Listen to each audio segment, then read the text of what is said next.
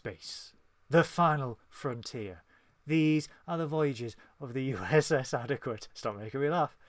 Our ongoing mission, until we are cancelled and replaced by something far superior, to review every Star Trek episode and movie in existence, to seek out new guests and make them very uncomfortable, to boldly go where many other YouTube shows have gone before. Well, good evening everybody, and welcome to another episode of Trekking Up North. I am one of your hosts, Captain Goodwill, and I am joined back from his missions with Section 31. We finally have him, Science Officer Synoiz. How are you, sir? I love that. I love that you've explained it as, oh, he's off on missions with Section 31. I'm like, I'm pretty sure he's getting pissed up in the field. You know, shh, but... Don't disrupt canon. Oh, sorry, okay. Sorry, we have canon now. We have a wiki. It's fine. We're on Memory Alpha. Bring out the wiki.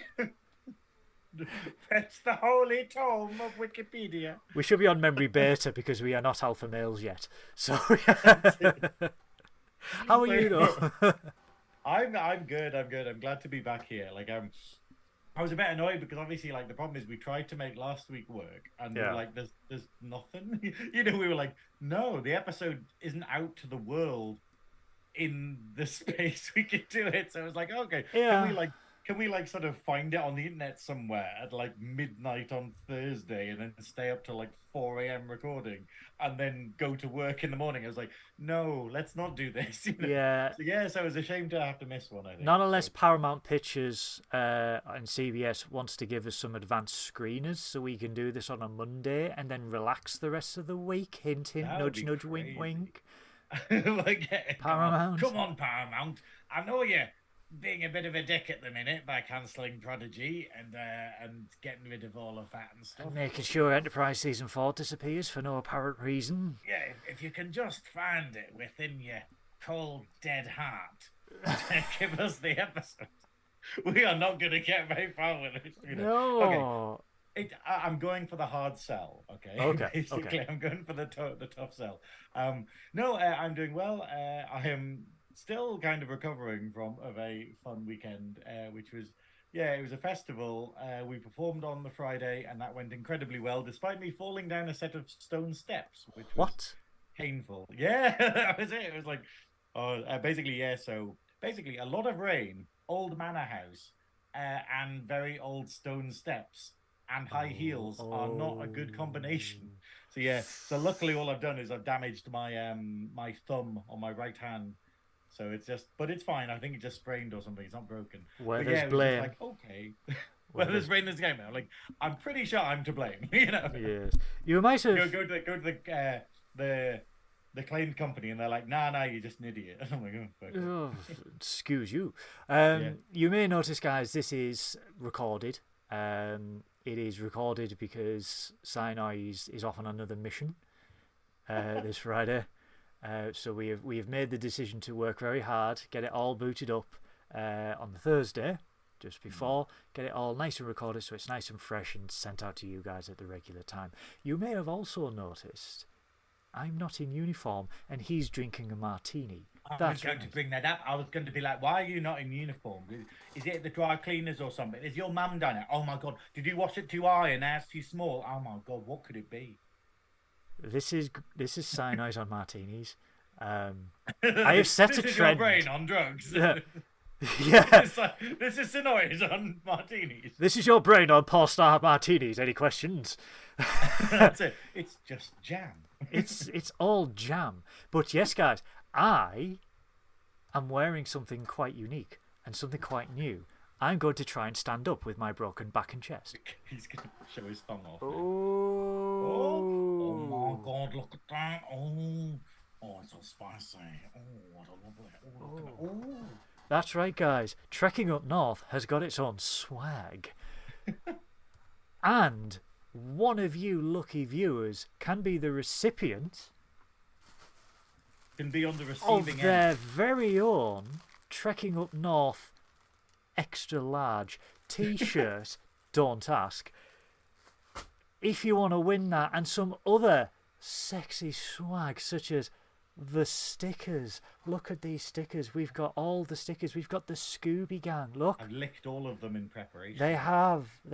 Look. Oh, the strangest of things. If you want to be the lucky winner of a Trekking Up North XL t-shirt and a whole host of Nerdy Up North swaggy stickers, make sure you stay to the end of the show where I can tell you how you're going to win it. Ha! Do you like that? The old bait and switch? Although people watching like this back, yeah. Why can they not pick their own size? Why is it just excellent? Is that, will we come round with the required paper clips and just sort of going it at the back? Going forwards, like, they going we'll make it tighter. Going forward, they can. But we at the moment we have an XL T-shirt, but there will be other sizes forthwith. I just love the idea of a competition where it's like, hey, you can win this really specific thing, you know. It's the USS Adequate for a reason. It's adequately sized for most people. But yeah, also huge shout out to my old friend Alison, who at the time of this premiering on YouTube is doing a 5K in aid for Race for Life, Cancer Research UK. So as Synoiz is sipping on a porn star martini and I am looking very drugged up, she is running for cancer research. So all props to the Wunderbar Alison, who's already raised £200, which is £120 more than what she was originally targeted. However, we can do a little bit more than that. So the Just Giving page, is it Just Giving or just Race for Life? The Race for Life just donation. Race for Life. Just it's down below. Just Race for Life. You know, just escape the big crushing death thing. It's down below, guys. If you could spare any money whatsoever, please donate what you can. No amount is too small in the fight to get rid of cancer, because cancer's a bit of a dick. Yeah. No, cancer's a bastard. It is. You know. I think we should punch it in its face. I believe it cancelled Star Trek Prodigy. What? That was... Oh. Is that the reason we didn't get an Enterprise Season 5? Yes, the bastards. However, I do have some more news. I've received 2 packages this week. Sign up. Oh no, you didn't see me. I saw the air quotes. I received 2 packages from the United States of them Americas this week. Hello, Leals. There's bloody Happy Independence Day. Yeah, that's it. Yes. Last week or whatever. You got decent food and weather. So I'm going to get the first one. So bear with us. I have to bend over. Oh my god! Oh right, so the first one. Oh! Don't you address on the street? There is no address. There is only Zulu. Oh, it's like, just guessed. Was it delivered by someone in like a caravan or something? Yeah. I bet it's 300 turkey dinosaurs. It's open. Oh. Is this in? Is this in yet? Is this if I had a penny for every time. I would have 3 pennies. So shout out to Joe from Spectrum Sanctorum, who all the way from them United States of America. Is it a Star Trekking medium? Oh wow, hey, look at that. And it's a medium as well. They don't do anything by XL over there.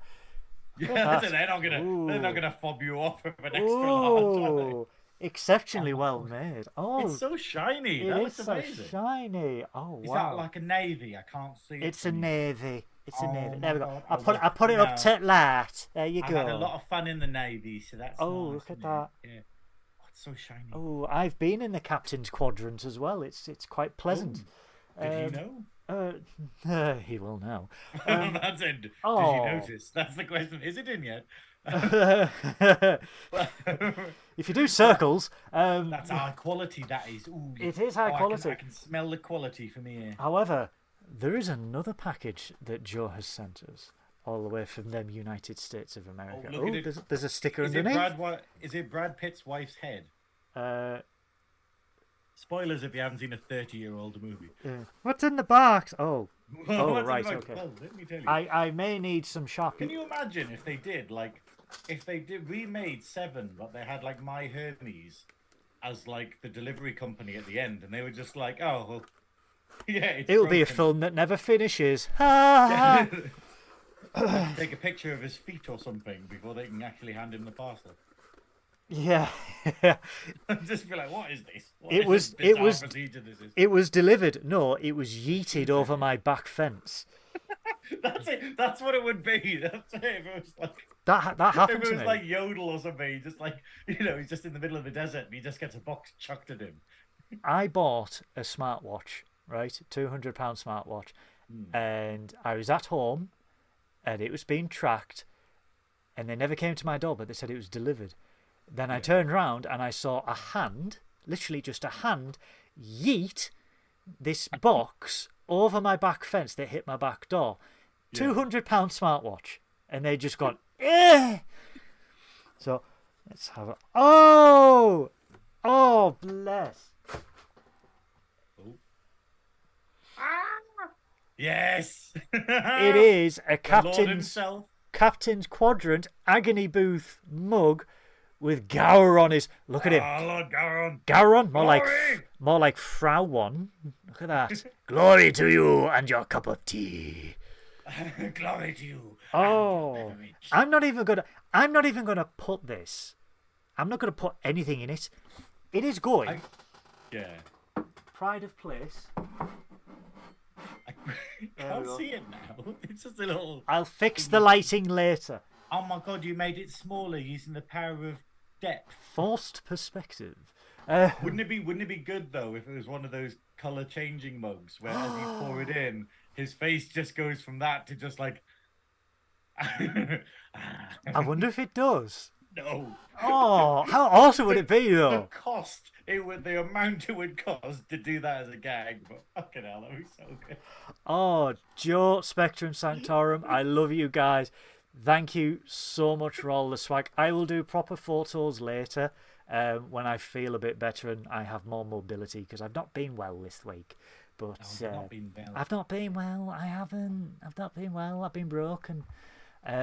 What you need a little bit. You need some martini and you need a blue rinse, love. Maybe a holiday to Grand Cangaria. Grand Cangaria? What about Lanzarote? I added a couple of extra letters to that word there. What about Lanzarote? Like where they're just like going, should we pronounce all of the letters? No, they're just to get higher points in Scrabble. His name's Guillaume, and you're like, why is it 15 characters long? Anyway, random about French names. Wow. Okay, so we've attacked Paramount, the French, the Americans. Oh, I'm just getting started. Oh, he's halfway down, boys. He's halfway down, boys. Wow, now you're even quoting my Grindr profile. Anyway. Coming soon to Threads. Pull it. Oh. I love that. I don't know how long we're into this, but we haven't even started the episode yet. It's only 13 minutes. We're fine. Yes, guys. I have to say though, I'm kind of annoyed because I was kind of hoping for a crap episode like last week because it was the one I was missing, and I was like, oh, I don't get to talk about it. But like, it was a really, really good episode, and it's. Yeah, and it's a bit annoying because like loads of people complaining about how Kirk's portrayed, but I think the problem is I'm probably in the minority where I really don't like Kirk. Like Kirk's probably my least favorite captain, but I feel like it's because Kirk represents everything that was cool and sexy in the 60s, and now that's kind of he's a prick, you know. Yeah. And so it's this idea of if you got someone who just acted just like Kirk, I don't think he'd appeal to people, so it's a bit like... And know. Paul Wesley is rather handsome in his own way. Well, yeah, that's it. I mean, to be fair, like, Shatner probably was really handsome, like, you know, in that... You know that whole thing of, like, years ago, who was handsome is different to who was handsome now? You know, like, people looked for different things in people, but it was... but it was just, like... Yeah, but I thought it was a really good episode, and it was a La'an episode, which was amazing and stuff. And I really liked that it kind of...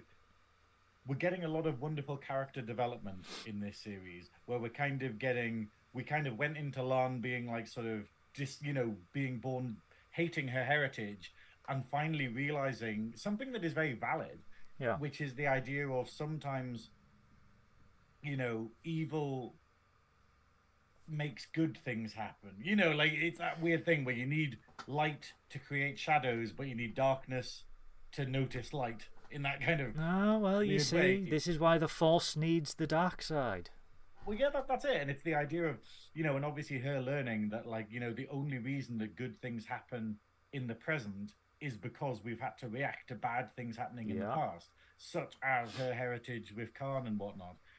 And it, you know, and I thought that was a really important message to kind of put across there, because loads of people are just like, oh, what if you went back in time and like shot Hitler in the head? And you're like, we'd probably be in a worse war now or something, because like all of these things and developments and treaties and like inventions wouldn't have happened. Yeah. I mean, we probably still have the nuclear bomb because someone would have done it at some point. But it's that weird thing about history where you just go, look, don't change it. You know, like, just make the best of it. We wouldn't have porn star martinis. We wouldn't. No. So, let us get in to this week's episode of Star Trek Strange New Worlds, Episode 4, Among the Lotus Eaters. So, this is extremely fresh in my mind because I only watched it an hour ago. Yeah, the opening scene, we see Pike and Batel back again as they are charting nebulas and father and daughter. Really? Know them. I still can't see it, man. Every time they're together, I'm just like, oh, it's his daughter again, and then they kiss, and I'm like, oh yeah, sorry, I forgot. You know? Really? Yeah, I think I'm not convinced by the relationship, and it's got that weird thing, and I don't know if it's because Pike's such a daddy, or if it's just like an unconvincing pairing. But yeah, every time I see it, I'm like, oh, I remember.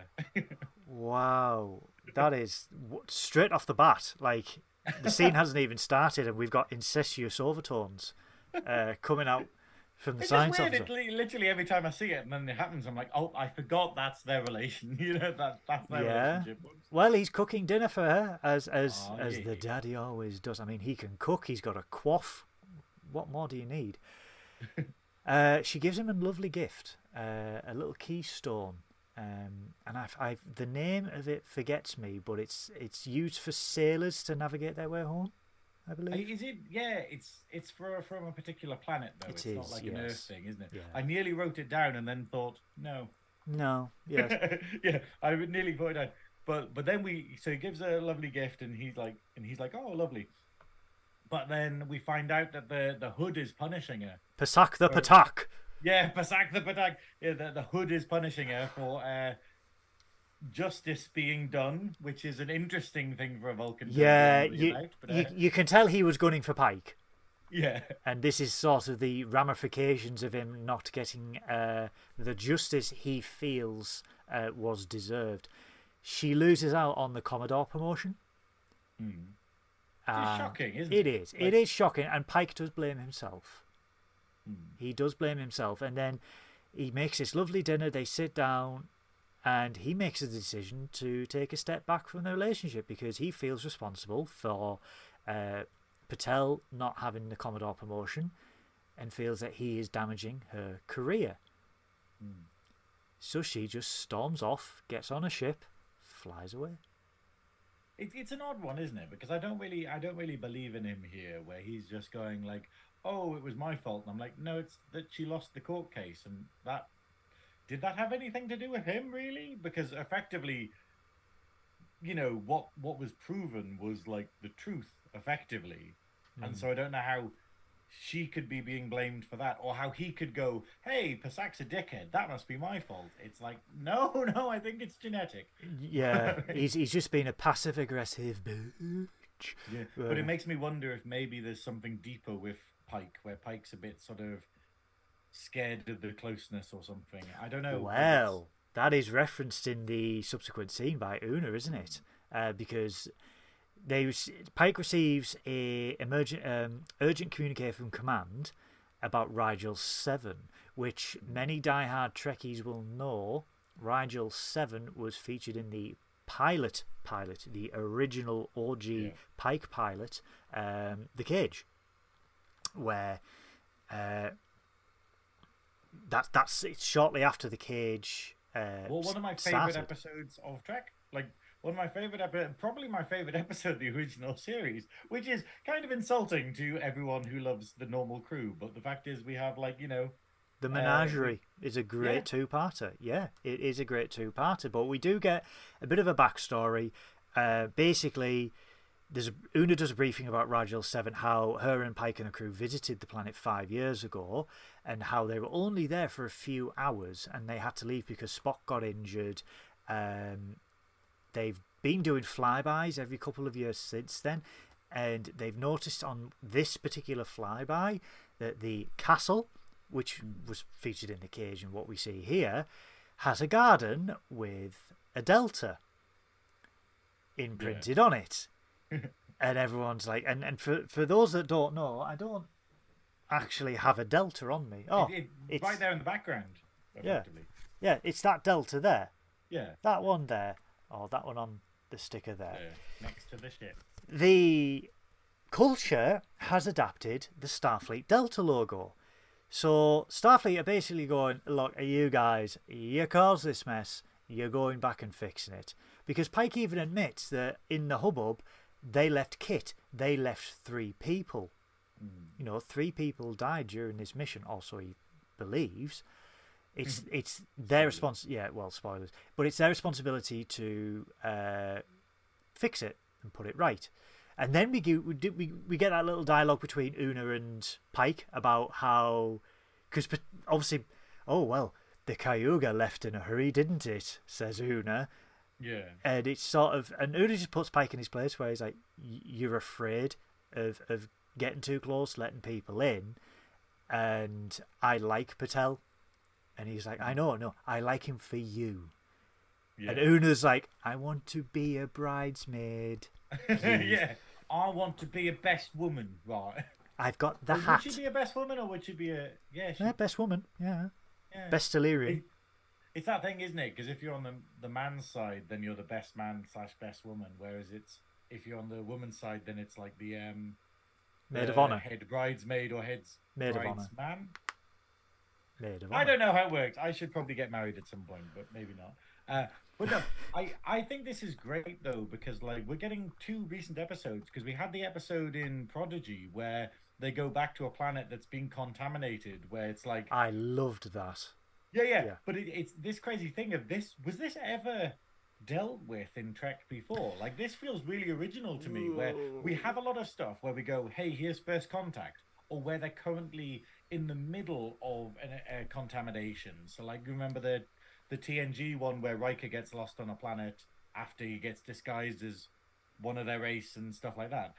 Or where Data gets trapped on the planet and he loses his memory because of radioactive material and stuff. Spoilers. Hopefully we won't need to do that. It's 30 years old. But we have these episodes where they're in the middle of a contamination event and they're fixing it as they go. But this feels like the first time when they've gone, oh wow, we've got to deal with the actual consequences of something that's already happened. Like the idea of going in and seeing if you can undo the changes. And I liked that, because this is like, it's not a rehashed one, because obviously like for Ad Astra, everyone was like going, oh, it's a courthouse one. Every series has one of these. And you're like, yeah, but they're brilliant. But it was a bit like, yeah, actually we do always have a legal episode in every series. We've had this. And as many people probably not know, we've had this stemming all the way from the original series. So in the original series, we had the episode where the USS Horizon, 100 years previous, had visited a planet, but they left a book. And it was the Chicago mobsters of the 1920s. And then the culture revolved around that book and built a culture of gangsters. Right, I don't know that episode then. It's a really good episode. But more recently, Lower Decks did an absolute corker of a season one episode. The season one episode of TNG, do you remember the one where it had, it was the actor that played Kirk's son in Wrath of Khan and Search for Spock, right, David Marcus. He played an alien, and what it was a star system that had two alien races. And what happened was one alien race created a drug for the other alien race to then be dependent on, so that there was a constant economy. Do you remember that? Oh yeah, yeah, that's it. And then and it's all very Dune. They all it is. It's very Dune. You know, like he who controls the spice. But that's what it was. Lower Decks, out of all the episodes, Lower Decks did an episode called Second Contact. I don't think it was called Second Contact, but it was about Second Contact. They visited these two planets, and they saw they went to the one that was dependent on the drugs first. Yeah, and it was really. I give Lower, honestly, watch Lower Decks. It's not just an animated comedy. It really gets deep into the lore of Star Trek, and Mike McCannon is so up there when it comes to his knowledge as well. It's basically a very good show with all these references in that if you're a fan, you'll be like, you'll be doing the Leonardo DiCaprio meme just being like,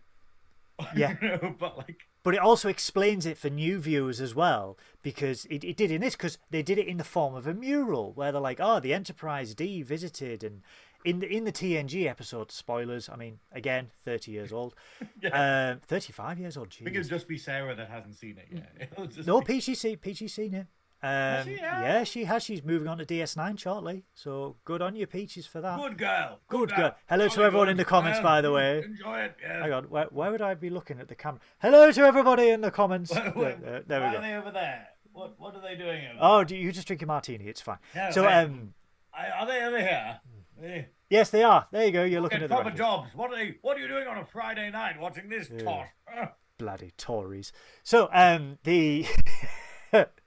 But in the TNG episode, to break this cycle, the Enterprise, because the race is dependent on the spice, shall we call it, the drugs, they only have one functional ship. They only have one functional ship.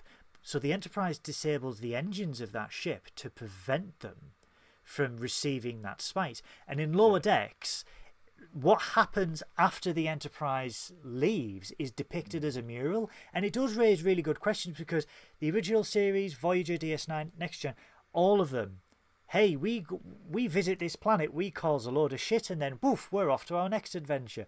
What happens? And this episode was like the consequences of your actions, and there's a mural where they absolutely lost their shit. They went through withdrawal and everything like that, and then they emerged enlightened and culturally enriched for having got rid of the drugs. And the plot twist was the planet that was supplying the drugs just fell into major destitution and were invaded. And it's just like, it's really interesting to see that. And with this episode, it's like, we visited Rigel 7 in The Cage. We never visited it again. Now they're going back 5 years later to see what happened and why they've adopted the Starfleet Delta and everything like that. So then we get, and I know it was a good episode, but I'm hoping this is not the Ortegas episode, because the next scene is Ortegas doing a personal log. I was going to mention it later, but this was one of my criticisms of the episode, is I loved it, but we need an Ortega episode. We do. We need a proper full-on, because she's amazing. I'm assuming those are her pronouns, but you know, they are absolutely amazing. And like, I was so excited. I was just like, yes, they're finally going to get their own episode. And then they kind of got half of one, but then they weren't the main plot. And you're like, I'm disappointed. This is my only disappointment of the episode. Still got a lot more of them, which I'm happy about. Because she's dead excited in the next scene, because she's been tasked with... The hat? Yeah, the hat. I love the hat. It looks like a Cossack. She's dead excited because they have to go down to Rigel 7. They need a pilot because there is so much debris in the atmosphere caused by two planetary bodies colliding. Planetary bodies, not moons, because Spock, that would be speculative of Spock to ascertain the pedantry. So she's dead excited that they are dressed in Rigelian clothing, as is accustomed to the time. They're all going, and Pike. They look like Mongols / Cossacks, don't they? Yes, because that's what they look like in a cage. Thing. Yeah, that's how they were. Yeah, they were based on Mongols in the original pilot in 1964. So M'Benga, Ortegas, and La'an they're walking towards the shuttle bay. They can't use the transporters. They need a shuttle. Spock stops them in the tracks and says, basically, you can fly down, but we need someone to pilot the Enterprise because the amount of interference by these two planetary bodies means that we need someone to manually adjust and manually fly the ship. And the only one that's good enough to do that is Ortegas. So straight away, Ortegas is crushed at the fact that she's had a big moment to go down with the landing party, fly shuttle in a dangerous atmosphere, and Spock's just like, Yana, back to your chair. And it's like, I felt for her in this because you could see the crushing disappointment. But that's the thing, it's that thing of like her first away mission, effectively. Yeah. And you just like, you know, and she doesn't get to do it. They don't get to do it. I don't know. I'm assuming her pronouns are she, her. It is, yeah, she, her. She's a wonderful actress as well. Well, they're so good. Like, this is the thing. I was talking to someone the other day who was talking about it, and they were saying that they watching Strange New Worlds, they didn't feel connections to the characters, and I'm like, whoa, that is the opposite of mine. Like, I've got it. Like, you know how we were with the bridge crew on like Picard season 3, yeah, and you know on the Titan we were like, oh, these guys are great, amazing, and then like on this, I'm just like, yeah, I want a full episode about Ortega. Yeah, I want more, like, you know, episodes of La'an or Una, or like even like, you know, I don't think what would happen if we got a full Pelia episode. I don't think we need one on the cards. But we do need. I quite like her just being this random thing. Like last week, I loved the random little bits where it's like, have you robbed the Louvre? You know, and it's just... that painting was actually stolen in 1990. Yeah, I love it. So they Trekker's just like, yeah, it's Pelia that's done it. And I was like, I just love the random little thing where you're just like, okay, that's weird, but I love the concept of it. Yeah. So La'an stays behind. Pike, being the test pilot, flies the shuttle down. They land safely. They fly over an asteroid, which has struck the planet. It looks like to have struck the planet a few thousand years ago. They fly through the debris. As they are walking, well, I mean, they land, and then La'an feels a ring in her ears, and then the next thing, they are walking, and La'an doesn't realise that 6 hours has passed in the episode, and M'Benga's naturally concerned. But Pike is like, well, it's 6 hours to the shuttlecraft, or we continue going, but light is fading, so we can't go now, we'll have to wait. So they decide to bunk up for the night near the castle. I do want to point out just before this is the reason why we have M'Benga on the thing, because he's asking himself, why am I on this mission? Why do you need a doctor? And it turns out that they're like, well, no, we don't need a doctor. We need someone who can handle themselves in a fight. Oh, and he can. The fact that, you know, as a veteran, like M'Benga can do it, and obviously La'an, being chief of security, can. And it's very strange because they're kind of going, yeah, we don't need you as a doctor. We need you as a fighter because we can't take our technology down. We can't be relying on phasers. We literally need to rely on hand-to-hand. And he can kick ass as well. Yeah, it's that crazy thing, though, that, like, he's like this archetype of, you know, like he's like a pacifist now, effectively, because he's gone through all of that, and that's why he's a healer. But, you know, he's still willing to, like, kick ass kind of thing. Not quite as severely as Worf, where he's like, I'm a pacifist. Off with your head. The headings are on a Wednesday. Yeah, worst pacifist in all of Star Trek. Awful father, excellent daddy. Yes, I've seen that meme. But, yeah, that's it. It's like, it's scary, though, where she freaks out. Because I think the way it's done in the episode, like, is really good. That obviously she's just like, you know, they're like, are you okay? And she's like, honestly, no. But as they are going to try and keep it secret, and she's just like, no, this is what's happening. Well, that's what you need in an away team. You need that honesty. You don't, and you know, if you're feeling bad, you don't want to be kept to yourself on a hostile planet. And as they are literally in front of the castle, which again has got the Delta symbol on the gate, Umbenga's running back going, Captain! Guards show up, because they do see that the guards at the gate have got phaser rifles. Pike is like, oh, shit. And then more guards turn up, and they're like, oh, we are travellers from the north. And they're like, we know you from Starfleet. And I liked that. That was a good little plot twist. I was like, oh, okay. Yeah. Because going back to the castle in the next scene, the ringing is still there for La'an. By the way, that really gave me a headache all the way through that episode. I don't know if it's because I'm hopped up on the drugs, but I was just like this was like super. Yeah, I think it was done really well, but it was a bit painful to hear all the time, you know. Yeah, especially in surround sound. Please don't. Oh. So yeah, the twist of the episode turns up because they are taken to the castle. They're taken to the central court. Who is leading them? One of the officers that was left behind 5 years ago, Yeoman Zack. Now, my only tidbit about this, the uniforms would have been different if it was 5 years ago. Right, yeah. That's all I'm going to say on that one. But no, it's...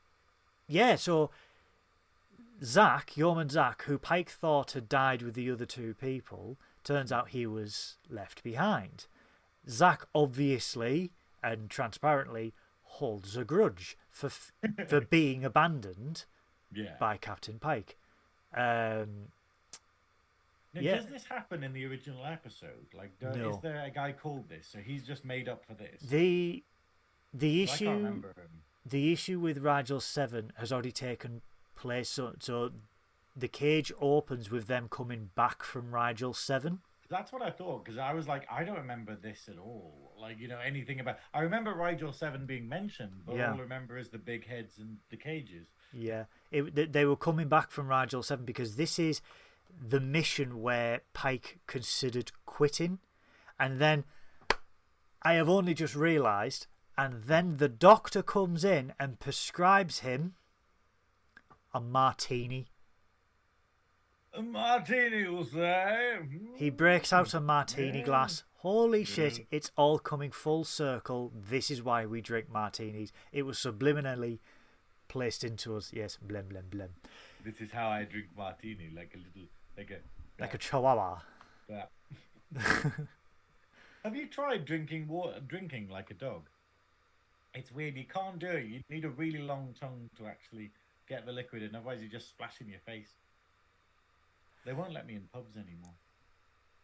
So yeah, Yeoman Zack holds a grudge towards Pike, and he's had to suffer being on Rigel 7.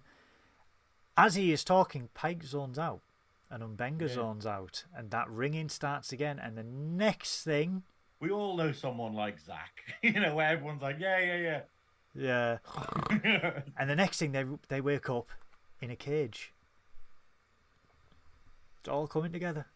With a martini. With a martini, yes. They have a prisoner barman. La'an is passed out. Pike doesn't have any memories. M'Benga doesn't have any memories. And M'Benga is portraying himself as quite weak as well. Quite... he's not the kick-ass M'Benga that we know and love. Pike goes to inspect La'an, and La'an just twats him in the nozzle, which I absolutely loved. They are starting to lose that. Well, they have. They've lost their memories. Well, the thing is, we already have it mentioned that it's radiation sickness. I think Zack mentions that radiation sickness is part of what happens to people. He doesn't. Yeah, he doesn't explain it fully. He says there's a weird radiation that is affecting people on the planet, and then we get more exposition later on in the episode. I remember he alludes to it, and because I know because it's in my notes. But it's but it's that crazy thing because obviously. But then we have everyone waking up in the cages. But I think before then, don't we have it where we have Uhura? No, that's after. Oh, is it? Okay. Yeah, that's literally straight after. So Uhura is starting to feel a ringing as well. Una says, "Have you sent these reports to the Federation?" No, and she's like, well, I asked you to do that 2 hours ago. And she's like, did I send them? I don't know. Sends her to sick. I'm like this at work, if I'm perfectly honest. Hang on, did I do that thing I was meant to do? I've been like that all week. I have to check through the logs, being like, I was at that on Monday. Yeah. But seriously, I think I had secondhand hangover from the people I was with. Actually, I'll get into it later when we start describing this Yeah. This episode a bit more. So Una sends Uhura to sickbay, asks Ortegas to go with her. Down in sickbay, Chapel says that the... Also, can I just point out how cool this is?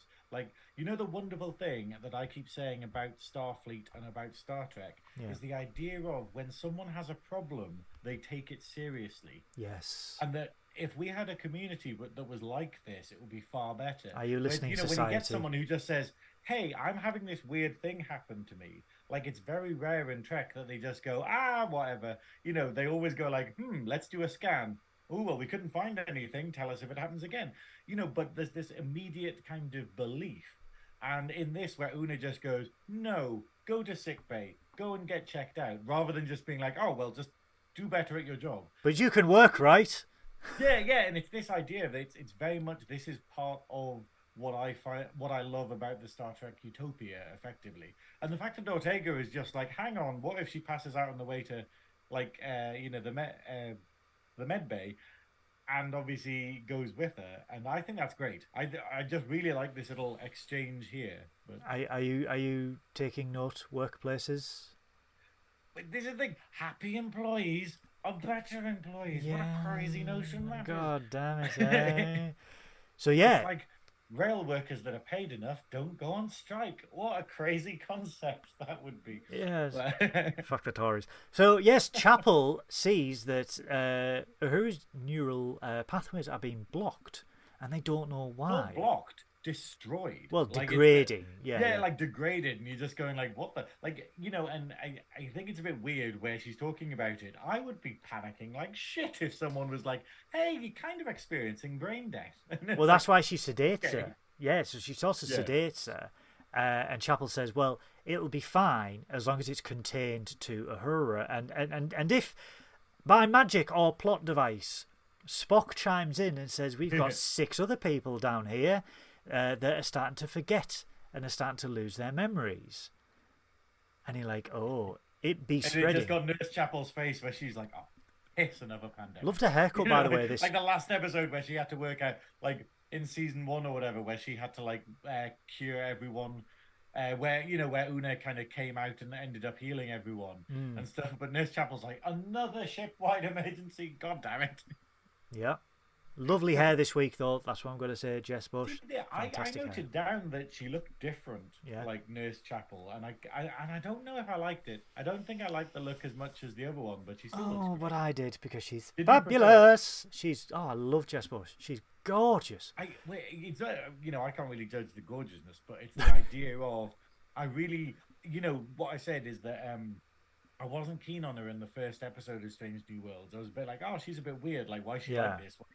Why is she wearing this white bodysuit as opposed to a uniform and stuff? But she's really grown on me now as this kind of separate character where she's not quite Starfleet, but she's like there and she's got her own style. And yeah, she's really grown on me as a character. But like, yeah, she's sort of quickly, like she's sort of like an apprentice. For want of better terms. Yeah, she's like a student. Yeah, and like she's got a don't give a shit attitude, but she also gives a shit monumentally as well. Yeah. Which is great. I just love... I love Jess Bush. I love how she's portrayed Chapel. I think this is just given a whole new dimension to Nurse Chapel, which we didn't fully get in the original series, apart from her pining over Spock. Yeah, I think that was the thing with all the women in the original Trek. It was the idea of, they had personalities and stuff, but they were kind of limited by the plot lines they got. Yes. So anyway, back on Rigel 7, a guard opens the cage for M'Benga, La'an and Pike, and they say, get up if you want to... get up if you... What was it? If you don't... Yeah, if you want to eat or you... Yeah. It's either get up or starve. Yeah. How crap is that, though? When someone knocks on my door and says, like, do you want to eat? And then they take you to a bloody workhouse and you're hitting rocks. But also like, as well... Also, this is not a Toby Carvery. But also as well... No, it's a Weatherspoons. Oh, God. But... how many flights of stairs for the toilets? But why were the cages kept outside in the freezing cold weather? Well, this is what they say. I love this line of dialogue where they kind of say that people at night sleep outside in the cages for protection. which basically suggests that there's lots of wild animals or something. So, because I think it's like... They've been told. Yeah, they've been told it is for protection. Exactly, it might not be. But it's the idea of you get people in this society who don't know where they live. Yeah. So the fact that a lot of people might not know where home is or how to get home, that they have these cages where they're like, oh, well, at least wild animals won't eat you. You'll still be fucking freezing, though. Yes, but because a mysterious man comes in and starts talking to them. Mysterious man. Who sort of defends him, because he says to the guards, you know, they're forgetting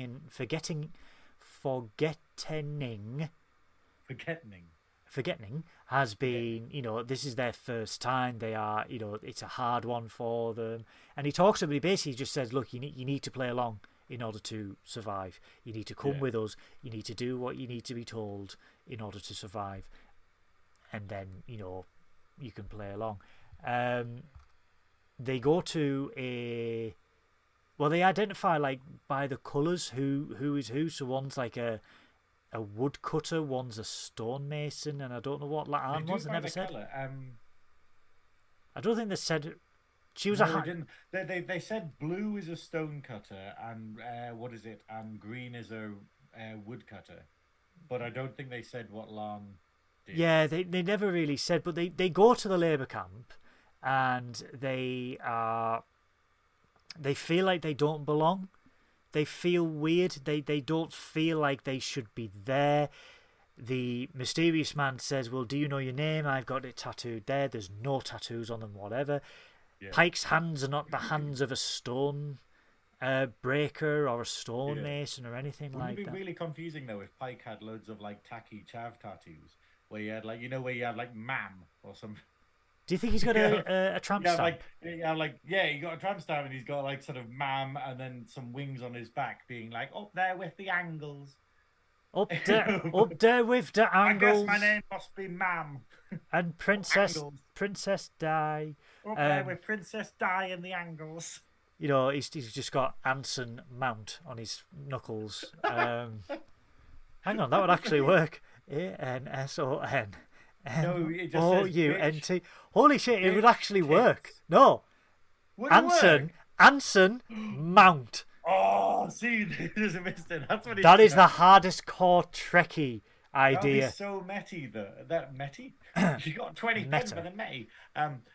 That'd be so, like, meta if you had it where he had Anson Mount tattooed to his hands, so Pike thought that his name for the rest of the episode was Anson Mount. Oh, my God. This is, like, it's really odd. Imagine if they do remembering their real names in the episode. Imagine if they do a Supernatural-esque travel back in time, different universe, where they're actually all actors on Star Trek. That'd be so surreal, man. That would be fucking... Or Galaxy Quest. That would be amazing. But Quest crossover, that'd be so good. But yeah, a fight breaks out with the guards. La'an, naturally, kicks the ever-loving shit out of people. Pike kicks the ever-loving shit out of people, but La'an gets cut. She gets kniffed. Oh. She gets kniffed. She gets kniffed. It's more of a sword, isn't it? It's more of a sword. Yeah, it is. It's more of a sword. Thwarted. It's a thwar, not a thwar. But M'Benga instinctively knows what to do. And Pike's like, are you some kind of healer? He's like, I don't know. I just know I know what to do. And he's just like, oh, that's okay. That's kind of cool. Back on the Enterprise, the crew is suffering brain degradation. And Chapel deduces that it's explicit memory that is being lost, not implicit memory. So short-term memories are disappearing, or facts are disappearing as well. But it's instincts. Brain function. Yeah. So it's the idea of something that's instinctive, something that we know how to do all the time, we retain, like language and like sort of basic knowledge. But anything higher than that, like she says, surgery, or like, you know, how to operate computers, people don't know. And it's like, and that's really interesting that it's like, so, because obviously you always have it in stuff where it's like, oh, they've totally lost their memory. And it's like, how do they still know how to use a computer then?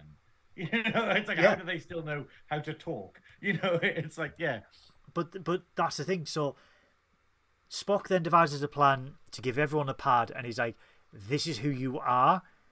This is what you do. Which backfires amazingly when we get to it. Yeah, it really does. So he orders Ortegas to take the ship out of orbit to get away because they believe it's the radiation surrounding the planet. And we also forget that in this scene between Chapel and Una, Una starts losing her memory, where she gets the ringing in her ears. Oh, yes, she does, yes. Yeah, and Chapel's like, okay, so might be a waste of time talking to you about this. Yeah, so she essentially puts Spock in command. Mm. Spock orders Ortegas to take the ship out of orbit because they believe it's the debris field surrounding Rigel 7 and the radiation that comes with it that is causing the memory loss, so they're ordered to hightail out of there. Back on Rigel 7, they go back to this man's hut, and he's like, this is my hut, I can tell, because I've got my thing and my thing's on there. And we're like, okay, cool. I think this is a crazy nice bit of world building. It is. I really like this sort of like the world that they build in this episode. It is. I like the world building, the world they build. I'm like, yes, that's... Well, M'Benga is determined to save La'an. This fella is saying, best to just let her go because you'll forget it by tomorrow because everyone here loses their memories every day. So by tomorrow, you won't know she even existed. And it will ease your burden. M'Benga doesn't want any of it. There is a totem in the centre of the hut, which is explained that the totem is the story of the two people, the two Kalar, the field workers and the people who preserve history and plan. So every time they wake up, they consult the totem so they know who they are and what their purpose is in life. Mm. And they are the field workers. And Pike goes, well, that's a bit shitty for you, that you are the ones that toil in the field and get to forget, and yet the ones that live in the palace can have all of their memories and basically live a life of luxury. What is fair about that? Which is like, he's sort of got a point. Which is a very good, this is the wonderful bit of political commentary on this episode, like we get in all good Star Trek.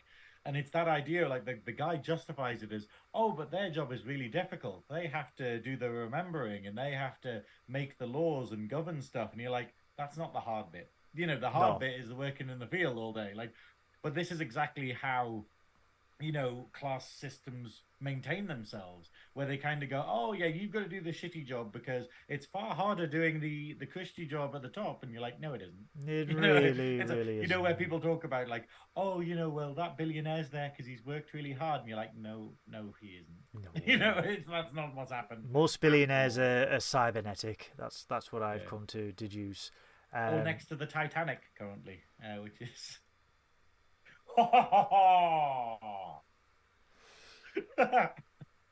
Speaking of other exciting episodes in the last couple of weeks, I'm detecting sass.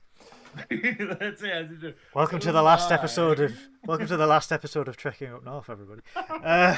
Billionaires, they'll come in and stop us. Welcome. Then an extra large.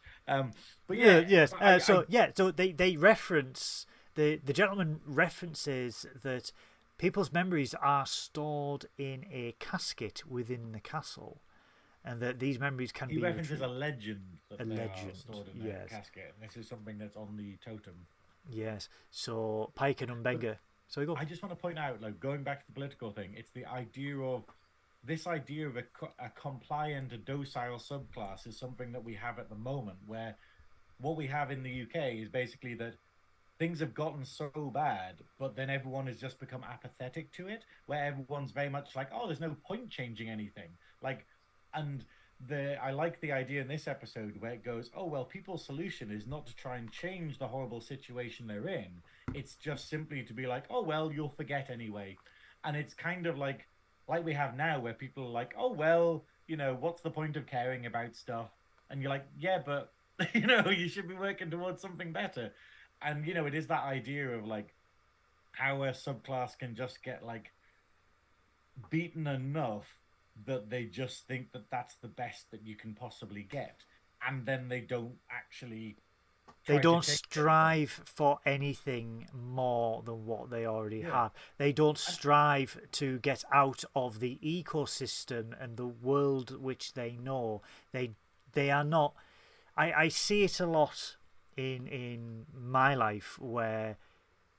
Oh, this, you know, I'm happy doing this because this is all I've ever known. And I'm like, there is a whole world out there. And it's, you know, and it's not, I'm not saying spend all your money and travel. It's like, look beyond your borders, look beyond your what's in front of you and see that there is better things. The whole point is like, you know, compliance through... comfort, where just the idea of, like you know, we on the Labyrinth episode of like Nerdy Up North, we talked about, you know, the bit where it's like, oh, you've got your toy, you've got your teddy bear, you've got, you know, you got all these nice things, and then he's just like, yeah, happiness is basically surrounding yourself full of nice things and not ever thinking of the real where you're going to. And then in this one, the idea that he's like compliant, just being like, oh, well, it doesn't matter, we'll forget anything. You know, there's no point caring about anything because, you know, like, obviously his reaction to La'an dying is, don't worry, you won't remember her tomorrow, so what's the point in trying to save her? Yeah. And it's like, and you just go, that is terrifying. But, like, that's like the far extreme of people being like, oh, well, what's the point in voting? We can't change anything anyway. And you're like, well, we definitely won't with that attitude, you know. Yes, and that has seemed to have slipped over the last 13 years. So, fuck the Tories. But anyway, getting back to this. So, they devise a plan. They're going to go to the palace. They're going to find this casket. And they're going to retrieve their memories in the hopes of saving La'an. This gentleman comes with him. We don't know his name. That's all I'm going to say. We never know his name. I think his name is Jeffrey Barnabas Collins. Oh, thank God you never said Jeffrey Archer. So imagine if it was Jeffrey Archer. Fun fact. Jonathan Archer was originally going to be called Jeffrey Archer. That is fact. They changed it because someone told them there was a well-known political figure in the UK. So they changed it. I love the idea of that. They're like, oh, do you think if a place doesn't do like their sort of research properly, there might be sort of like, you know, imagine if it was just like, well, what's our first officer called? Myra Hindley. He's just been like, oh God. This is why you have teams and teams of researchers that scour everything to make sure that your character is not related to a bellend.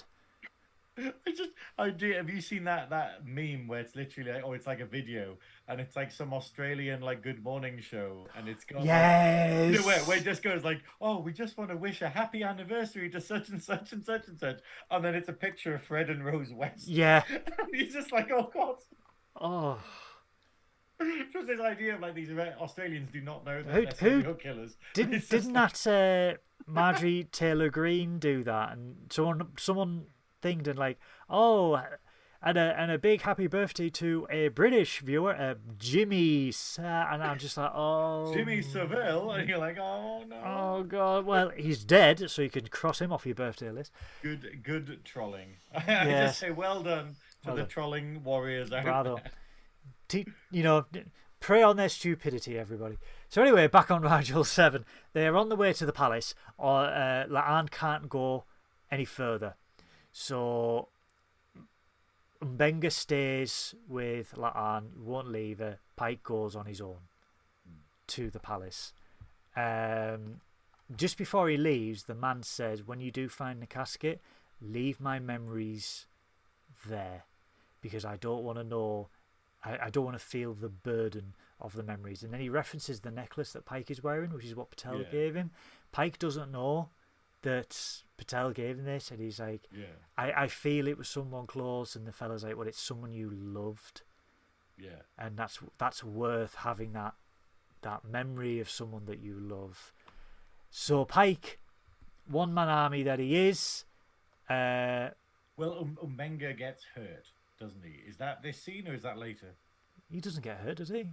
Yeah, no, when M'Benga gets like shot in the leg, like he gets grazed in the leg. Yes, he Pike does. Leaves him behind. Yes, and, you know, which is I always wonder about this in shows where you know where they just go like, "Oh, you hold them off here, I'll be back for you later," and you're like, "Hang on, you're making a big assumption that he's going to survive here." You know, it's just like one man and a gun against anyone who comes along. I would say it's like, M'Benga, but it's not M'Benga.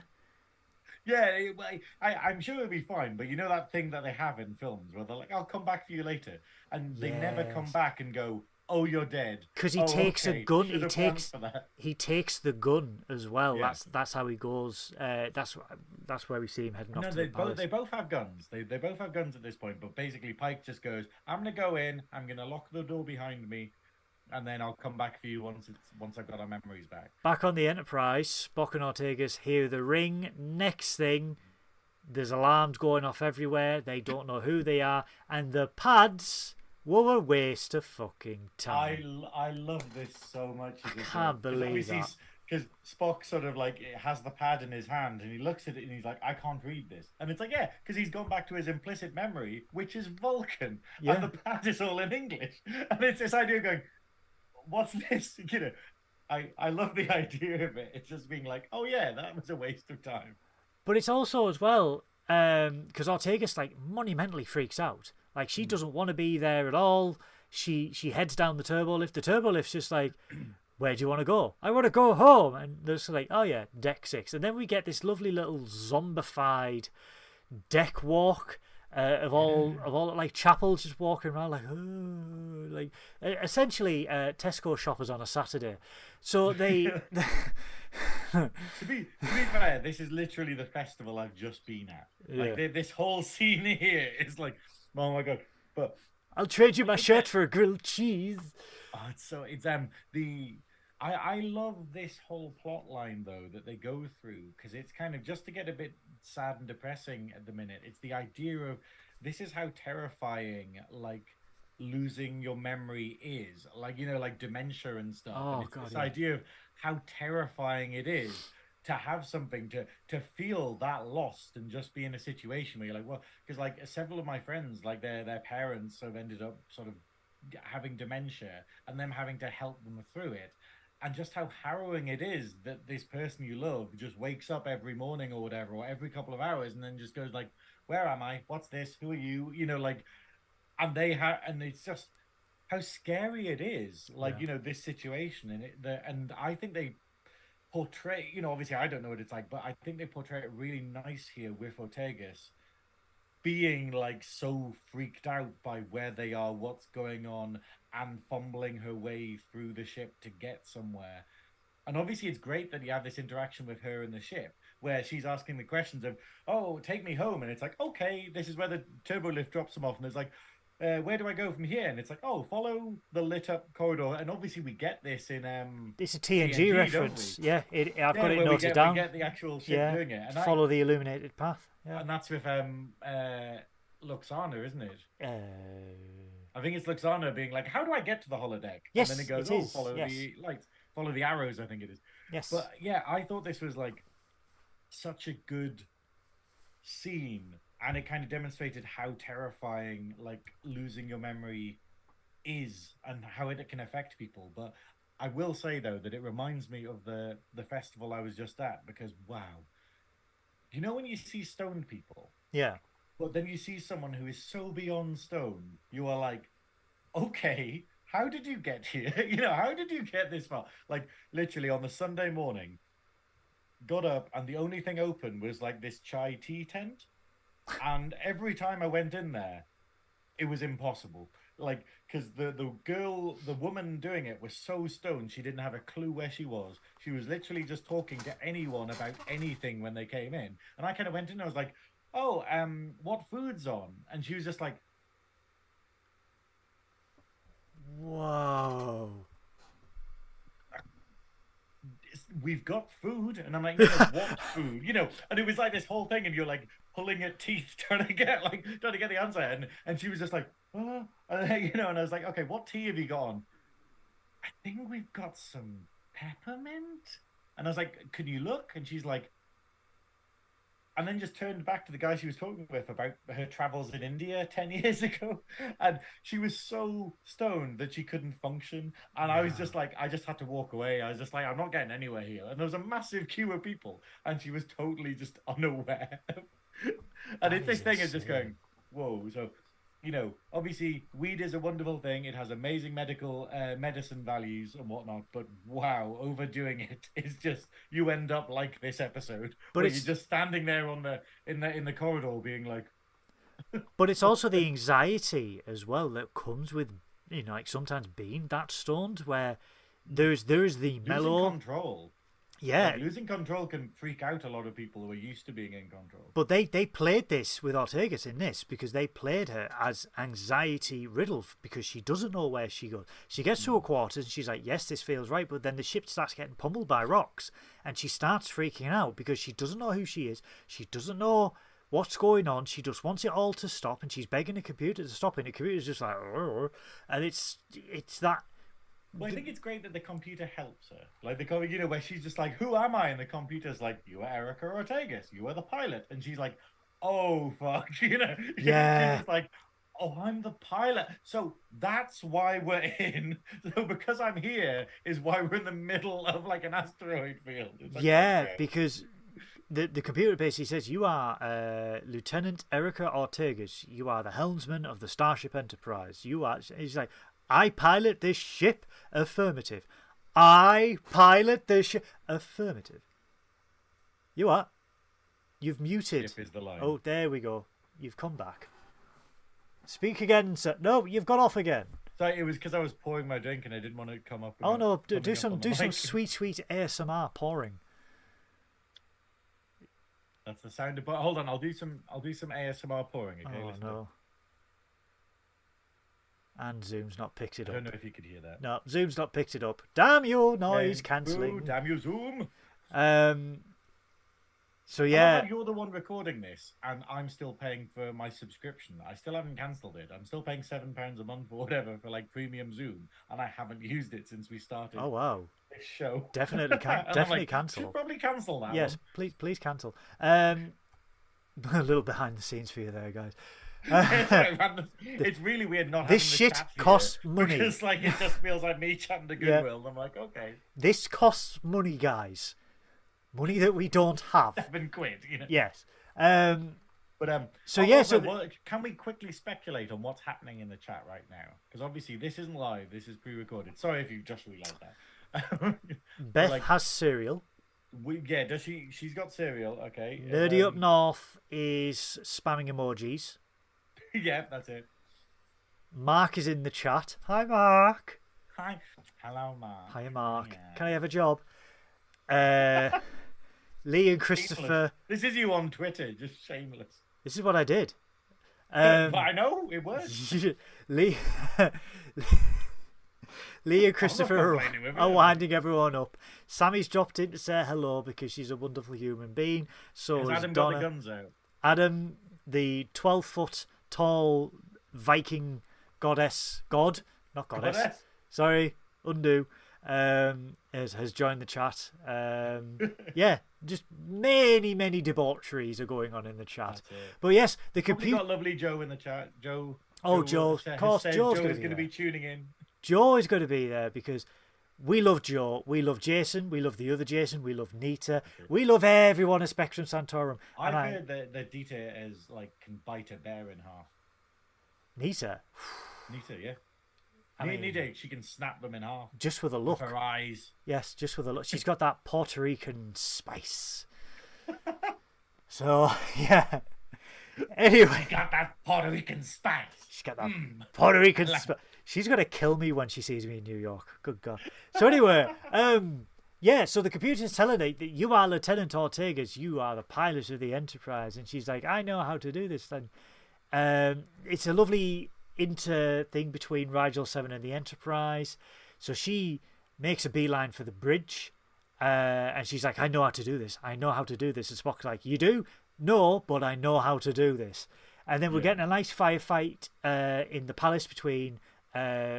Pike and the guards, and then there is a standoff with Yeoman Zack, I have to point out how brutal this is. Like, he gets Pike is so butch in this scene. Like, you know, be still my twitching loins. But like, he is so butch in this scene. Like, and it's quite violent. Like, he's really brutal with the punches. Like, you know, when there's Zack's on the ground and he's literally just hammering him in the face. Oh, and he's like, okay, I yield. You mean business. You know? Yeah.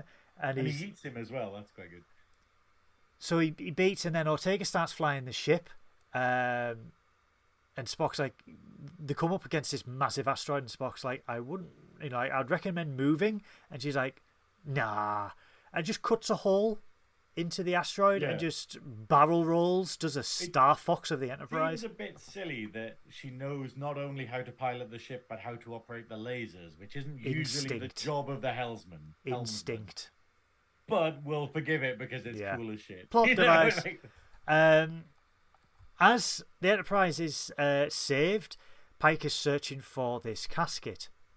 Finds a box. It is a Starfleet box, and it's got all manner of Starfleet kit in. And this is when Zack goes... A magical candle and a magical tricorder. But this is when Zack goes, there is no casket. It's just a myth. Mm. There is no box that holds people's memories. And Zack then explains that what is happening is an asteroid hit the planet thousands of years ago, and the radiation that is emanating from the asteroid causes people to have short-term memory loss.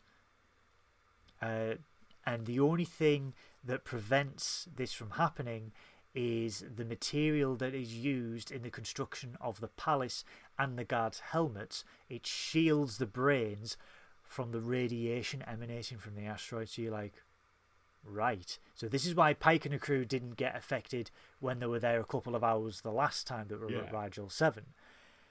But if they'd stayed for longer, they would have been. Yeah. Pike, though... I have to say, I think this is a bit bullshit. Like, you know, the idea of they're like, oh, helmets protect you from radiation, and you're like... What? It's a TOS episode. I know, but that's how I'm going to say it. Hang on, that is not how radiation works at all. It's a TOS episode with a TOS plot device, but Pike is about to put a hole straight through Zack, and then right at the last minute, this is some brutal fisting. And I've been to Berlin, you know. I've been to Cologne, but right at the colon, it's pronounced. That's what it was pronounced afterwards. Well, speaking of fisting, but nine.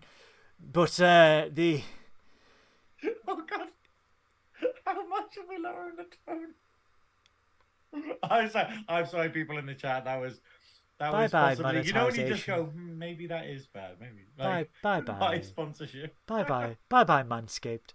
But unless you like that, then hello Manscaped. So he's about to kill. He's about to shoot. I guess. He's about to shoot Zack, and then his memory conveniently comes back. Oh god, this has gone so off the rails. Okay, sorry. Yeah, so the memories come back, and he remembers Zack, and he's like, "I'm not going to kill you. We don't kill family. We don't leave family behind." He was going to. Though. He was going to. He got his memory back just in time. Caveman Pike was about to cause all things of upholstery stains, but it was so his memory comes back, and he says, "You know, I'm going to. Basically, you're going to face justice. We're going to bring you back. We're going to bring you home. But you are going to face justice for everything that you have done on this planet."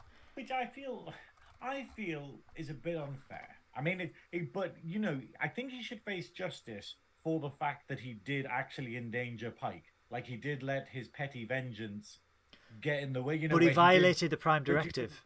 But what else could he have done, you know? It's this whole idea of literally they went, hey, you were stranded on this planet. They had this technology already. You probably weren't in a position to get rid of it yourself. Like... Mm. What do? Do you just go, oh, well, I guess I live in a backward society for the rest of my life then? You know, whereas what he's done effectively is gone, hey, we've already messed up. You know, like, we already broke the Prime Directive. Let's ride it out. You do. I don't know. I'd probably forgive him for this But obviously, I would put him on trial for, yeah, you kind of endangered Pike, you dick. Well, Pike and... you raise a good conundrum. You raise a good conundrum, but he did... He could get out of it. Although they can't, but what... It's kind of like having a Russian spy and being like, oh, if you get captured, just kill yourself. And you're just like, well, that's a bit of a shit deal, isn't it? You know, it's like, I wouldn't really blame someone for wanting to survive. You know, like, I don't know. The argument would be for Zack that how can I contaminate a culture that forgets every 24 hours if you go down and remove everything that symbolises Starfleet, get rid of the hedgerows and everything like that, they will just forget about it. And I was thinking about it, and I was like, right, okay. But then they immediately, like, fuck this up because... Back on the Enterprise, everyone's memories come back, everyone's fine, there's a new shield harmonic to stop the Enterprise being affected. And then Pike makes a decision to remove the asteroid from the planet, which was causing the radiation. And he's like, well, in my eyes, it's not a violation of the Prime Directive because this asteroid interfered with the natural development of this species. I am merely removing that factor and adjusting the cost. But I'd be like, so hold on, do like... that, but remove all the shit first, remove all the deltas, all the flags, all the hedges, get rid of anything that's relating to Starfleet, then remove the asteroid, because otherwise you have permanently contaminated this culture because now they will remember. I think the problem here is, you know, and you have it in what Spock says, where Spock kind of hesitates because this blatantly is breaking the Prime Directive. Yeah. Where he is kind of just going, oh, we're just going to fix their planet for them. And you're like, that is interfering with natural development because surely being struck by a meteorite is natural. You know, I'd say so, maybe. It like, would. It's a grey area. But effectively, it's like, he's doing the good thing, but this is the flaw with the Prime Directive, where he is breaking the Prime Directive, in my opinion, by doing this. It is a grey area, though. It is very much. The thing is, though, I would think that there was nothing wrong with what Zack did if he was sensible and went like, okay, cool, I'm not breaking the Prime Directive if I take control of the castle, I become their king. You know, I become their king. Everyone who witnessed what goes on, you're now fired and you go into the wastelands, so you forget everything, and then all the guards have to come from outside. Therefore, they're not going to remember when they get the memories back. They're not going to remember about Starfleet or whatever. And I'm just king. And we're not contaminating anything. We, you know, like, because I'd say he'd probably get away with it then, because Starfleet would be like, oh, yeah, you don't, you know, because obviously put the Delta there's a stupid idea, which must have been him tempting fate or trying to get rescued or something. Potentially, like, by putting it there. Yeah. But it is the idea of, yeah, he does fuck it up by effectively the guards know what Starfleet is and they've got lasers. You know, like they've got phasers and you're like going, that is a bit of a... Although, are they natural development, the phasers? No, because they're still... They're Bronze Age. The culture is Bronze Age, so right, no way. I wasn't sure because they don't look like Starfleet ones, are they? Yeah, they are Starfleet. They do have a little delta on them, but the culture is described as being Bronze Age. So, they're thousand years... ahead technologically, the phases compared to them, so it would make sense. But yeah, so Pike essentially just gets the asteroid yeeted. I love the fact that Star Trek now we're just yeeting asteroids and yeeting shit everywhere. We did it with Picard twice. In Picard, we yeeted a starship and then an asteroid, and now we're yeeting more rock. One of the most absurdly silly moments in Trek, and yet I'm totally fine with it. I absolutely loved it. Yeah. But the final scene is obviously Batel is back to do... Just before we do the final scene, this is my least favourite bit of the whole episode that we've just had. The Deus Ex fucking machina of Spock just fixing everything. You know where it just happens off camera, where it just goes, okay, so Ortega kind of remembered, that she's a pilot and she kind of remembered how to use the controls and stuff. And you're like, fine. And then she goes, and Spock just magically fixed everything by changing, by isolating the problem and then changing the shield harmonics. Yeah. And you're like, what? It's like, that's the episode I want to see. You know, yeah. How the fuck he managed that? And it is just like, oh, and everything got fixed off screen, and you're like going, plot contrivance. But really, really good episode. But you know when it just goes, oh, and then the problem got solved. And you're like, but we do see Pike and Batel. Batel comes back to do this prisoner transfer.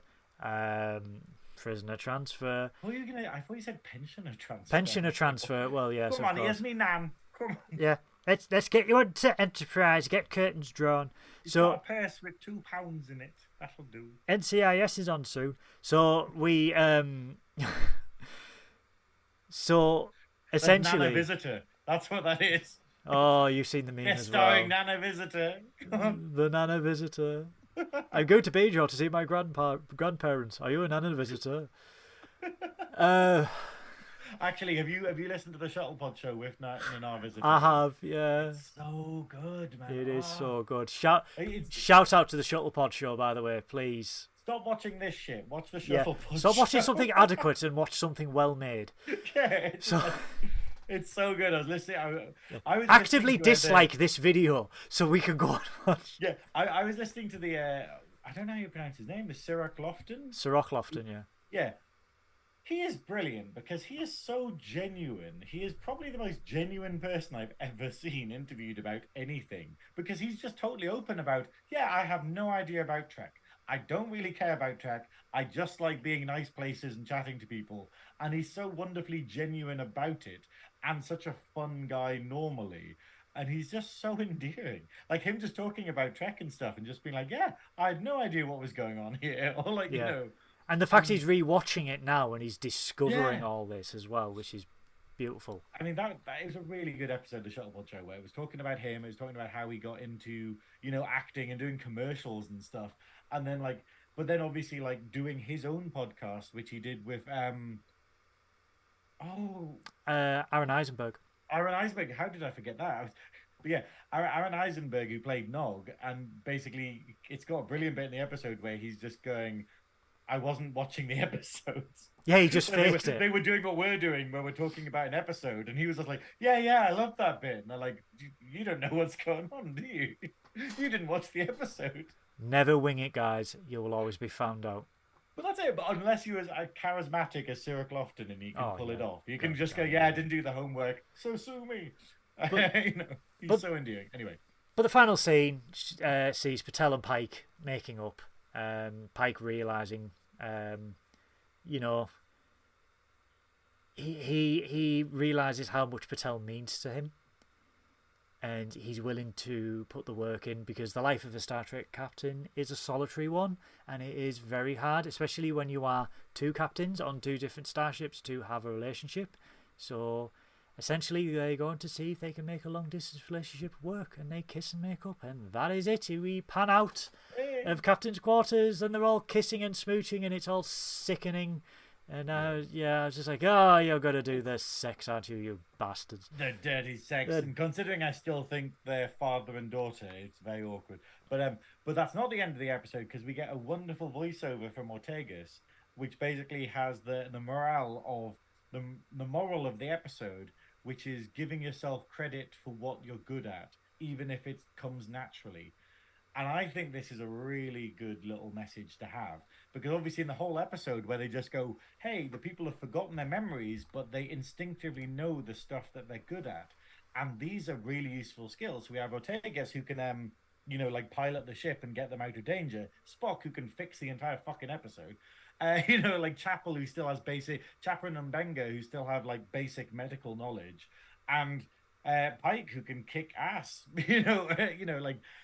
And this is these things where, and I think it's very much that, where we don't give ourselves credit as people for the stuff we're good at. And I'm very much like this. I'm very much like, oh, yeah, of course I can do that crazy thing, but I can't do this other thing. So I'll be like, oh, I can't play guitar. And I'll really be annoyed at myself for it. But they're like, yeah, but you can sing and do this. And I'm like, yeah, but who cares about that?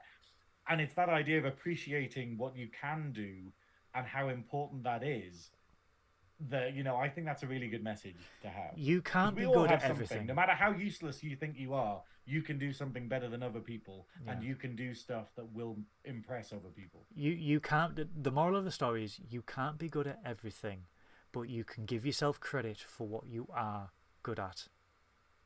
And I'm pretty much crap at everything, but I'm good at maybe one or two things. But this is the thing, you're not. Like, okay, what I want, okay, this is going to get a bit hippie, but I have been at a festival and had to deal with a lot of people on drugs. I had one person who I will not name who was in our troop who literally just took everything they were offered, and the state of them on Sunday was just like, okay, you barely function. But I want everyone in the comments or in the chat to say one thing. Like, really try. It doesn't matter how much you hate yourself. Say one thing that you can do that other people can't, because there will always be something. And it doesn't matter if it's some... It doesn't matter that it doesn't need to be unique. It doesn't need to be sort of like, oh, I'm a good singer, or oh, I'm good at maths, or something like that. It doesn't need to be... Well, you know, obviously it can be those, but it, you know, doesn't need to be, oh, but everyone can do that. It's like, yeah, cool. Nobody... I can't do... We had a hilarious thing in work this week where I had to actually think... I had to remember algebra. Because we had like a formula, you know, where you had it in school, where you have a formula where it's like, here's the formula, but one of the things is like X, and you're like, how do you work out what X is? And you're like, oh, piss, it's been 35 years. You know, it's like, oh no. Yeah, and I was like, I'm terrible at that. And then I asked like another member of my team, and they were like, oh yeah, you just do it like this. And I'm like, you are a god. But... This is the thing, guys. Synoiz has hit the nose on the head there. The nail on the head. Sorry, I'm tired. I'm drugged. Nearly time for drugs. The prescription. Drugs, you say? Prescription. Like Synoiz has said, in the live chat, in the comments below, one thing that you are good at. One thing that you are good at. It may be the most common thing in the world, but if you feel that you are good at it, celebrate it.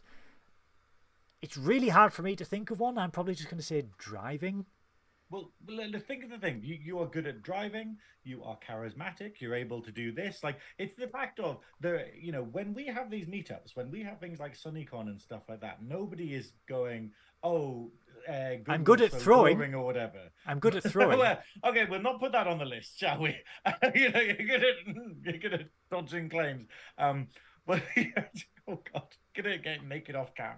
But no, it's this idea. But it's, and also think about the Star Trek knowledge. Like, the reason why we're doing this podcast is because you can retain that knowledge and you can enjoy it and convey it in a way that is interesting to people. Not me, obviously, but you know, there are people out there who like you as a person. You are good. You are good at making me cry with laughter. I will say this story again because Synoiz wasn't here last week. Backstage at SunnyCon, we were about to go on stage. Synoiz was in wonderful velvet snatch drag. Absolutely stunning. A lady comes up and says to Synoiz, "Are you in the talent show?" Without missing a beat. And I mean, instantaneous. She went, no, I'm untalented. I was on the floor.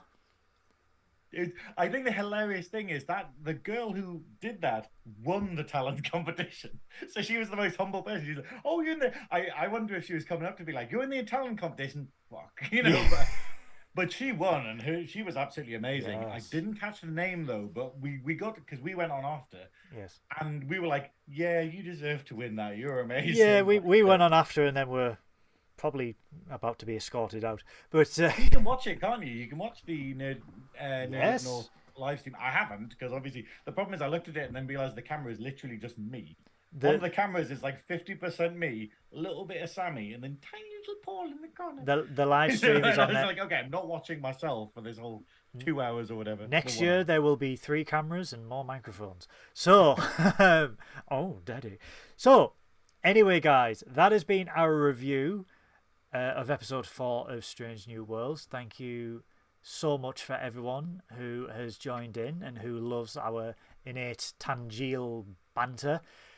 I suppose you're all waiting to find out how you can win one of these in an XL. An extra large. I'm just going to put that in there. If you don't fit it, eat. That's my encouragement.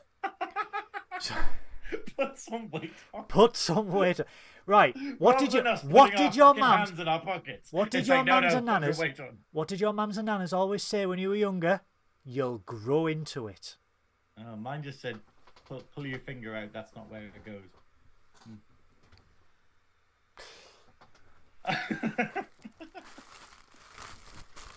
XL T-shirt. Look at it, and I can confirm. We can barely see a quarter of its greatness. I can confirm. Where is it? Focus, you bitch. There, look. That is not focusing. Extra XL. Large. There we go. There you go. Hey. XL. Black short extra large. That's literally what I'm searching for on Tinder. Right, no more martinis for you while we're recording. Oh, sorry, Cosmopolitan now. Oh God, he's drinking a magazine. This is the introduction to the new merch that we are looking at, and it is. People think it's easy to do merch. It isn't. There's another of Paul's skills. It is. The fact that Paul's so amazingly good with like logos and amazingly good with this, and able to coordinate this whole. Where do you order stickers from? Yes, we don't know. I know, but I'm not going to tell you. But yes, Paul designed this logo. We will be probably selling these T-shirts going forward. These are fantastic. The Fruit of the Loom. They are Fruit of the Loom T-shirts. They are very good quality. Ooh. So when I do love a loom. Oh yes, yeah. I do love a bit of fruit. Yeah. So guys, if you want to win the Trekking Up North XL T-shirt as well as some sexy stickeroonies, can I enter? No. Oh. If you want, what you have to do to be in with the chance of winning all that fabulous swag, I need you to subscribe to the Nerdy Up North YouTube channel, to click on the bell to make sure that you get all the notifications for when all of our content is going live. And then on either the Nerdy Up North Twitter, which will be a pinned post, or the Nerdy Up North community page where there will be a featured post about this, share a screenshot of you subscribed and liked. And that's all you need to do. Wait, a screenshot of the page showing that they're subscribed. Yeah, subscribed and the bell is there. I thought you were going to a picture of them pressing subscribe. And it just do that as well. Their computer and just be like, do that as well. I want full on local newspaper. Don't add to his pervy collection. I want full on local newspaper screenshots. You're just pointing right. Put the flash on your phone as well. No. Get a film camera. I'm pressing subscribe. Yeah. Get a film camera. Nan, get the cam. I'm pressing subscribe. Get a film camera. Take a picture. Go to Boots. Develop it. Scan it, and then. No, actually, literally.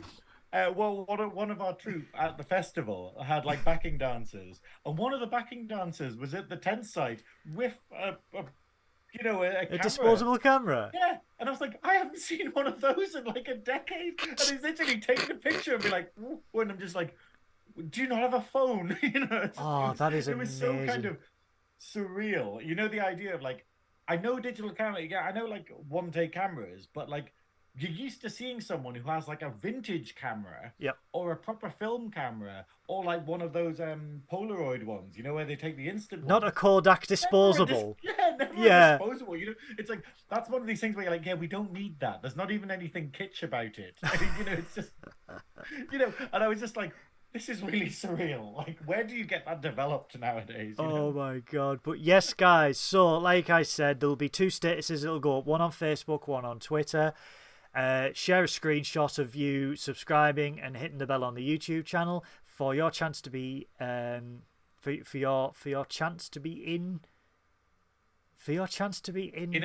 baggy T-shirt. In a very baggy T-shirt. Unless you're bigger than an extra large, and then you're fucked. So it's basically, let's see what happens here. We'll work on it. But what we will do... I really want someone really, really skinny to win.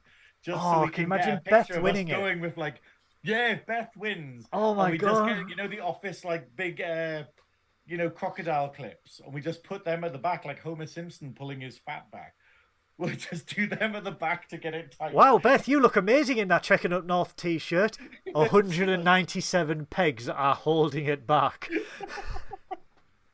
See, that's what we need. That is definitely what we need. Oh, so what will happen is next week live, I'll put all the names in a wheel, who's shared, and then we will spin the wheel. It will be a Dabo wheel, unfortunately, but we will spin the wheel. Yeah. And then whoever it lands on will win the fabulous nerdy swag. This is our first competition, guys. I don't care if it's an XL t-shirt. Put it on eBay. Sleeping it. Take photos for OnlyFans. I don't care. We are giving it away. So, I think it's cool, though. I think, and it's also, let's not downplay the stickers. The stickers are really cool. Stickers are really... Shout out to Jen. Have I even got a Trekking Up North? You have. I gave you a shiny. Did I give you a shiny? No. Like, I will go to... I've got a gaming... I've got the... Have you got it there? The Charizard Gaming Up North one. Is that actually part of the prize? It's too far. Okay. But yeah, I've got a Gaming Up North one, but that's it. I'm just like, hang on. We are going... I've got an Alien Nerdy Up North one, but yeah. I haven't actually got one for our show. I will approach our sticker supplier and order more shinies, shall we say. But guys, that is it for this week's episode of Trekking Up North. I have been your host, Captain Goodwill. He's been Synoiz. What's left of him? Because he's more martini than Synoiz at the moment. To be fair, I'm not actually that drunk. I'm just very happy to be chatting about Trek again. Oh, good.